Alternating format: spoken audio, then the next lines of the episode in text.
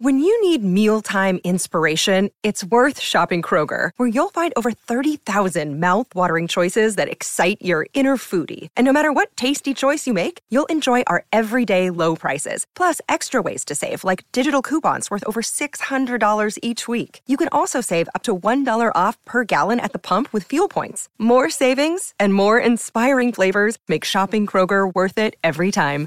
Kroger, fresh for everyone. Fuel restrictions apply. Josh Gabelich has been good enough to join me, AFL.com.au reporter who's been at the Hawthorn camp in Morwell. Josh, thanks for stepping out of the meeting and sessions you've been in uh, and joining me. I appreciate it. Pleasure, Dwayne. Great to be with you. What's it like to be on the inside? It's great. They've given me plenty of good access. I cover Hawthorn day to day, so it's good to see Sam Mitchell and Rob McCartney and this young group. I mean, it's amazing how young they are since they lost Ben McEvoy, Jack Gunston, Tom Mitchell, Jay Graham Gramira, Liam Shields, five, you know, really experienced players. It's amazing how young this group is. And when you think about the leadership process they're going through at the moment, it's really noticeable so who, who are the up and coming leaders and, and what they've lost in the last six months. Got a text here, go to look silly from Hawthorn of Sicily isn't captain, he's the face on the membership ticket. Steve from Hervey Bay. There is a lot of suggestion that Sicily will get the nod.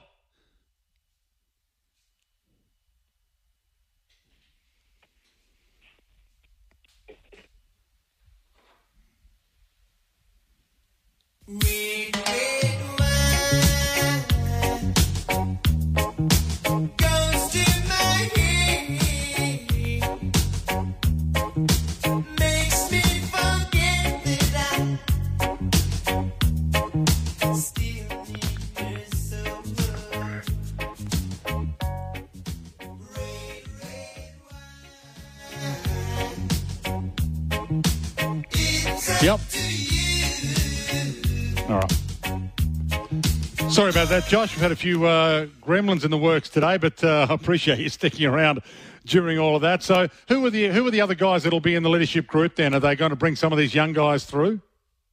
Well, Dwayne, I agree with the text. I mean, I think everyone would be shocked if it wasn't James Sicily. And we think about what he did last year, coming off 18 months out of the game. I think his return was remarkable to win a Peter Crimmins medal for the first time and just miss out on All Australian selection. I think he's the clear standout. But what they've found in the last 12 months is they do have a handful of other options in terms of younger leaders coming through with Dylan Moore and Mitch Lewis. They're both really highly rated internally. They really see those two as potential captains down the track. They may be as soon as the next couple of weeks. I don't think so, but they've got two there that are that are really strong. Blake Hardwick is another one. I just sat in a meeting then and the, the, the praise for Blake Hardwick is enormous internally. So he's another one. Luke Breust, you can't completely rule out because if we think about the past three captains they've had in Ben McEvoy, Ben Stratton, and Jarryd Roughead, they've all done it for two years. And, and, and Luke Breust has two years to run on his contract right now. So you can't completely rule him out, but I'd be shocked if it wasn't James Sicily.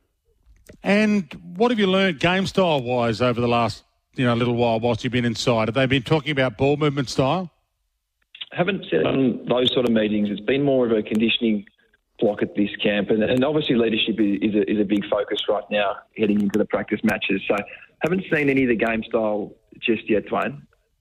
Have you been watching the structure of training? I'm believing that uh, the people that tell me that there's been less emphasis on run, run, run, uh, and athleticism, and you know getting your fitness up and body contact, and more emphasis on getting the kicking skills right and goal kicking as well? That's definitely been a, focus I've seen. They, uh, spent the first part of the pre-season at Waverley Park. They've obviously been at La Trobe and Monash Uni across January because Waverley Park's unavailable. But that has been a focus with such a young group. I mean, it's a, it's a really different looking group. Most of their li- a third of their list is first and second players. So they've got a new high performance boss in Peter Burge who's come across from Richmond, came back come back to to Hawthorn and so there's only so much they can do with that group of, of players. But skill acquisition has been a big part of it. Goal kicking's been a big part of it. But in terms of structure, I mean, it's going to be a real watch on, on Mitch Lewis and his availability heading into round one. And if, if, if Mitch Lewis misses the first month of the season, which is, is the sort of guide at this stage, it could mean we see two ruckmen come in. I don't think they wanted to play two ruckmen heading into round one, but they're, they're probably going to have to with, with Lloyd Meek and Ned Reeves and Max Lynch all going head to head across the early stage of the summer. So that's going to be a watch. It how they replace Mitch Lewis, Dwayne, is going to be fascinating because he's going to be a really big loss if they lose him for three, four, or more games to start the year because he's, I think, one of their most important players. And the, the loss of Jack Gunston during the trade period is going to become really apparent early when they've really just got Jacob Koschitzke in attack, potentially Emerson Jeka. Fergus Greene is someone that's had a really good pre-season. He could come in straight out of the VFL and, and have an impact. So they're the ones to keep an eye on structurally. Will it force them to rest one ruckman forward? Will they rest Reeves or Meek forward when they're not rucking? I think that's the plan. We'll get a good sense of that across these two practice matches. They've, they've got one in February against Geelong down at the Cattery, and then they got Collingwood in Launceston. So Sam is, is toying with that in, in some match simulation at the moment. So it's difficult uh, with those three. There's not a real, real standout. I mean, they've brought Lloyd Meek across from Fremantle. And they beat a lot of other clubs to get his signature for a reason. I can see him playing round one and playing a lot of football, but you can't count out Ned Reeves. He, he, showed so much promise last year, and Max Lynch just didn't have a good run with his body, and he's got his body right now. So there's so much competition in that ruck space. I think it's the most up for grab spot in terms of ruck across the competition from club to club. So that'll be one to keep an eye on across those practice matches. And you were in the inner sanctum at the Bulldogs for a little while, I understand? Yeah, I spent the first two days of the week down on the Mornington Peninsula, Dwayne. They were based in Portsea, and they did their main sessions out at the Rye Football Club. So I saw a, a fair bit, and the, the, big positive out of the Dogs this week is the return of, of, Bailey Smith. He hadn't trained with the main group since December. Came back after the break with just some some ongoing soreness, which was just starting to become a little bit of a concern. But they let him off the leash for the first time on Monday, and, and he looked really good. So that, that's a big positive right now. The real concern with the dogs is is Adam Treloar from a fitness perspective. He just can't quite get back to 100% after ankle surgery in September. So he's just taking a little bit longer, and he's definitely in a little bit of doubt now for round one. So one to keep an eye on at the dogs. So Sam Darcy plays in defence. There's no chance they'll use him as a forward. I think we might see him as a forward throughout the year, but he's trained as a defender across the summer. He had a little issue pre-Christmas with his knee, but his January block was really impressive. They really like him down back, and he's settled in really well. I mean, Liam Jones looks like a lock, and, and Ryan Gardner became a, a permanent player in, in, Luke Beveridge's team last year. But we've also seen Josh Bruce trialling as a defender across the summer. I'm not too sure if you listened to him speak mm. to the media on Tuesday, but but he was really impressive and open about the challenges he's faced and the fight he's got on his hands to be in that 22. But Sam Darcy, he's so exciting. I mean, if I think most people would have him as a, a, leading contender for the Rising Star, and on the back of his match in form, he's, he's definitely in that conversation heading into round one. So Jamarra Ugle-Hagan is going to be playing deep forward, or how how much will they let him loose up the field a bit? Well, the inclusion of Rory Lobb, I think, is going to have a really big benefit to not only Jamarra but also Aaron Naughton. They've paired that three together across the summer. They've sort of settled on them as a the starting point, I think, to start the year. Obviously, Jamarra played the 17 games last year. It was a significant jump on his debut season. We think back to the, the five games he played, and he sort of struggled with the pressure of the number one tag and, and stepping up into the AFL. But he looks like someone who's who's really benefited from a, a full summer. And I sat down with him on, on Tuesday for a piece next week and really open about Rory Lobb and the impact he's had, not just on himself, but on, on Naughton and, and what he brings to the group. So I think we'll see Jamarra as that sort of mobile t- third that that'll get a get a good matchup. You'd imagine if Rory Lobb and Aaron Naughton stay on the park, Jamarra Ugle-Hagan will get a, a, tricky, a, a, decent matchup each week, and he's definitely improved his conditioning across the summer. Had a massive, massive pre-season. They're thrilled with how much work he's put in and, and how he's come back attitude-wise. So I, think he's really set himself up heading into these practice matches. If he can get through this next month, he's set himself up for a good season. And what about their game style alterations? Do you think they'll man the mark a bit more, or they're going to stand off the mark? The AFL's kind of tinkered with that stand rule again, so you've got to make your decision early. Either you're going to be on the mark and you have to stay there. You can't change your mind after standing on the mark. Oh, I'm going to run out of the area.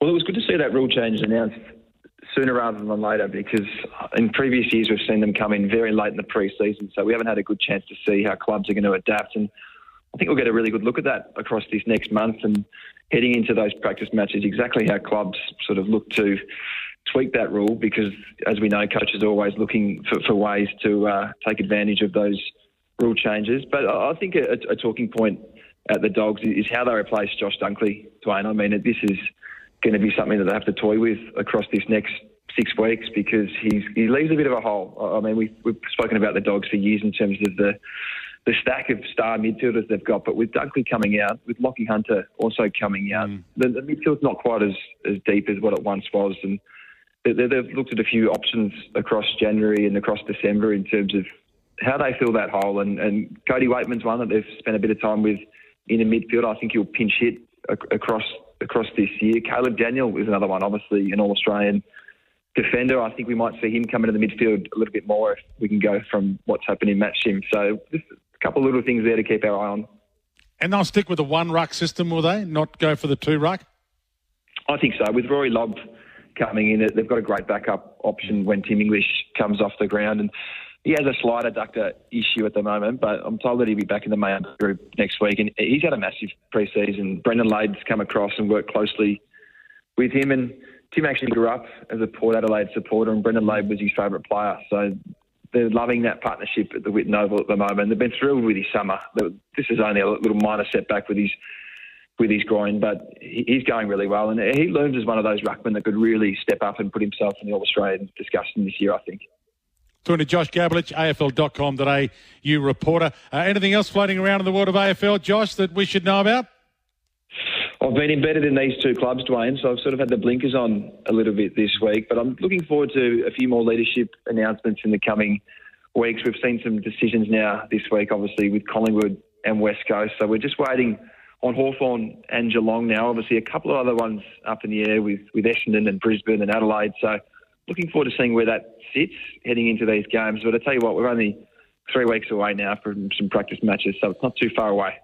No, it's not. Any chance that Andrew Westacott, the Formula One CEO, could replace Gil McLachlan?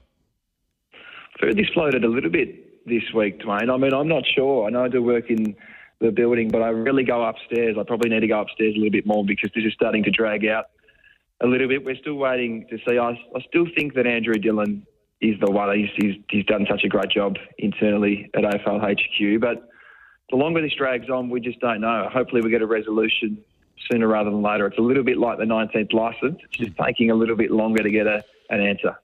Well, Westy's got a Formula One Grand Prix to get through uh, at the end of March, April. So maybe the timing, because we did hear from Gil that maybe the Footy Festival weekend in Adelaide might be the time for the handover announcement. Maybe the timing, or is it a coincidence maybe? I like it, Dwayne. I, I, like reading into these sort of things. So I think you're you might be onto something here. Keep pushing it. Uh, well, I had Westy on the program earlier this week, and uh, he didn't really want to go. Well, I didn't. I didn't take him down that track, but he said that he's kind of available and looking at some stuff, and he's a Bulldog fan. He loves his footy. So, uh, given that he's been running a major international event for 16 years, he knows some stuff. Uh, any change? What's going to happen with Stephen Silvagni? Will he take up the the extra job at St Kilda. Geoff Walsh's departure has been sudden. I don't think he will, Dwayne. I think list management is exactly what he will take over, and I wouldn't be shocked if, if Dave Misson, who's obviously the interim head of football now, takes that role on on a permanent basis. I mean, they've got a number of people in that building that have had really significant football roles in terms of Simon Lethlean's just left that and moved to the other end of the building. They've obviously got David Ralph in there. He's a really experienced operator. And, and Gubby Allen as well. So I don't know if they need to add another one in. I, I think they were pretty stacked in that football department since what's happened in the past six months. So Dave Misson might be one that just takes that on a more permanent basis. But I'd imagine that Steve Silvagni just focuses on list management. It's obviously a really important part of the business and a really big focus area for the Saints. Great to have you, Josh. I really appreciate your time and uh, enjoy the rest of your time with Hawthorn.